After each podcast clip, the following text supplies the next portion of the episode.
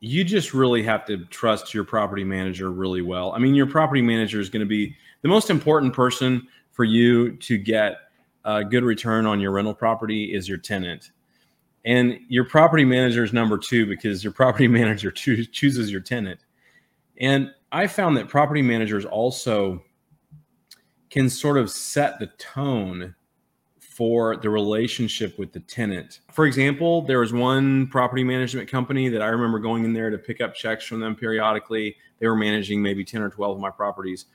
And I remember going in there and hearing some of the ladies that were working in this property management office talking badly about tenants or and just the culture and the tone that like and then I would hear some of the maintenance guys on the phone to the tenants and it's like man they're creating an adversarial environment with these tenants instead of partnering with them to make great lives and great neighborhoods and things like that. And I don't want that, and that's not okay with me. And in one case, when I ended up firing a property management company, not firing them really, but slowly taking property away from them, which is awkward.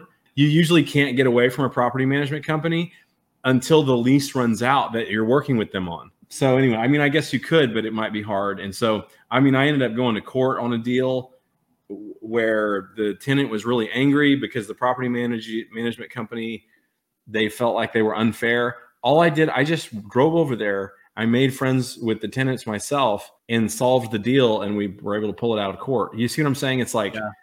just eyeball to eyeball with people. So those are just like, a few thoughts.